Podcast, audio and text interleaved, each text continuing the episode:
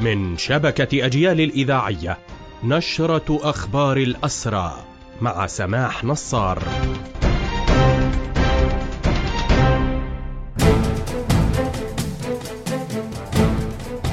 أهلا ومرحبا بكم إلى هذا اللقاء. حملت هيئة شؤون الاسرى والمحررين إدارة سجون الاحتلال المسؤولية الكاملة عن حياة الأسير سلطان أحمد محمود خلف. الأسير خلف مضرب عن الطعام منذ 17 يوما احتجاجا على اعتقاله الإداري التعسفي. يذكر أنه مهندس زراعي من برقين غرب جنين يعاني من أمراض كثيرة وبينها السكري والقلب والربو. ذكرت هيئة شؤون الأسرى والمحررين أيضا أن الأسير سيف الدين دياب من بيت عوا في الخليل شارع بإضراب عن الطعام ضد الاعتقال الإداري. هذا ويواصل عدد من الأسرى الإداريين إضرابهم عن الطعام ذلك ضد الاعتقال الإداري. نشرت هيئة شؤون الأسرى والمحررين تفاصيل حول الأسيرين شرقاوي وأبو خلف.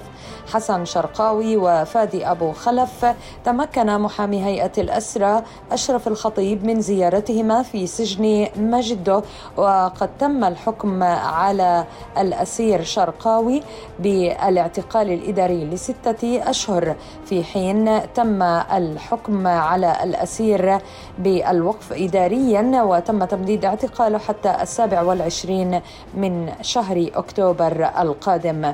أبو خلف يعاني من مشاكل في القلب و... وتم وضع جهاز منظم لدقات قلبه قبل الاعتقال.